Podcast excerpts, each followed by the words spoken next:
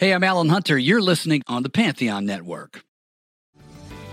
This episode is brought to you by Paramount Plus. An unlikely friendship begins in the Paramount Plus original movie, Little Wing, starring Brooklyn Prince with Kelly Riley and Brian Cox. Reeling from her parents' divorce, Caitlin steals a valuable bird to save her home, but instead forms a bond with the owner, leading to a new outlook on life. Little Wing, now streaming exclusively on Paramount Plus. Head to ParamountPlus.com to try it free. Rated PG-13.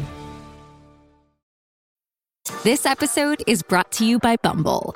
So, you want to find someone you're compatible with, specifically someone who's ready for a serious connection, totally open to having kids in the future, is a tall, rock-climbing Libra, and loves rom-coms with vegan pizzas on Tuesdays just as much as you do. Bumble knows that you know exactly what's right for you. So whatever it is you're looking for, Bumble's features can help you find it. Date now on Bumble.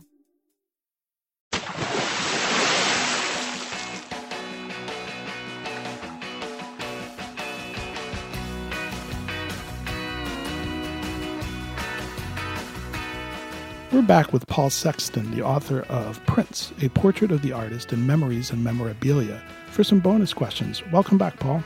Thanks, Steve. So I have to ask, do you have a favorite Prince song? And if so, why is it your favorite? It's just one of those how long have you got questions, isn't it? You know, and it changes every day, I expect. Not just with Prince, but with a lot of artists. I would tend to sort of want to come up with something a little bit more interesting. In other words, not the obvious hits from the sort of heyday, I suppose. But this track that comes to mind is from that period. It's just one that was not a big hit single. It's also one that's tinged with sadness, and when I think about it, it actually was one of the songs that I used at the very end of the radio documentary, the BBC documentary that I made, because it just seemed to have an incredible poignancy to it, and that's a song called Sometimes It Snows in April. Beautiful song. From the Parade album, as featured in the film Under the Cherry Moon, and, you know, it's incredibly delicate. It's quite simple in its construction, but it's very reflective, and, you know, you can't help listening to it again knowing that he's no longer with us. And he's just musing about life, really, and how, you know, there's the lyric about good things never last. It's a bit of a tearjerker, actually, when you listen to it again. And, of course, the other thing about it is he died in April, so that's even more poignant. It's a beautiful song. And to your point, it depends what day it is. I'll put you on the spot here, because that may be your Sunday song. What's your Friday night song? Okay, let's go for something much more upbeat. I'm going to go for something like Girls and Boys. Huh? Because, you know, that's him. And there's so many of those tracks. I mean, it could have been one of many, but these are great party records, aren't they? And just the way that starts, it kind of kicks in with that vocal and the drum comes in straight away. And we were watching the video the other night for that, which is brilliant fun. And that's the one with it's sort of set in the, what's like a 1920s setting, black and white thing. And, you know, it's wild. I love it. I may have to go uptown on Friday night, but they're all good. Do you have a favorite Prince album in toto? Well, that one, I suppose it might be a little bit more of a predictable answer. I probably would go with Sign of the Times, I think. And I would make that, you know, much as I love the idea that we're getting these augmented versions of the albums now, and there's the super deluxe edition of it. But there's certainly a case for saying, you know, for listening to the original in it, the version that came out. And even that's an epic, of course. I mean, I think it's about, 16 tracks. It's probably about 80 minutes long or something, I think. But as was said a lot, both at the time and ever since, I don't think he ever got the sheer gamut of styles that exist on that record. Is something that he never bettered, I don't think. You know, you had absolutely everything from funk to pop to rock to balladry. Sign of the Times itself is an extraordinary piece of work. You know, we have a story in the book from Susanna Melvoin talking about the creation of that song at the very beginning of the AIDS epidemic. And I mean, it's kind of a bland thing to say, but there's kind of something for everybody on there. Wow, it's a great record. And I should point out also in your book, there's a fantastic story that I had never heard. We won't repeat it here, so people will have to go buy your book. But Starfish and Coffee also, there's a story about the creation of that song in there, which is quite touching. Yes, that's right. And Susanna she was a lovely interviewee. And I remember when we were doing that interview, and it's actually specifically doing it for the radio show, I'd met her a little while before that when she and the guys in the family got back together to make a new record under the name F Deluxe. And I went out to Minneapolis to interview her for the Sunday Times, actually, in the UK.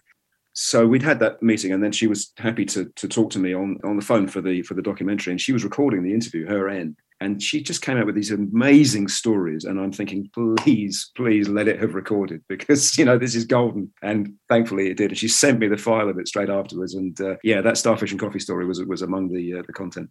Definitely. It's a great one. So last one here, and people may have, I'm sure there's hundreds of iconic live videos. These are my two, and I'm going to ask you to pick one. The Super Bowl football halftime show in Miami, where he plays Purple Rain in an absolute downpour. Yeah. Or the Rock and Roll Hall of Fame induction with Tom Petty, Donnie Harris, and Jeff Lynne, and others doing While My Guitar Gently Weeps. Which one are you picking?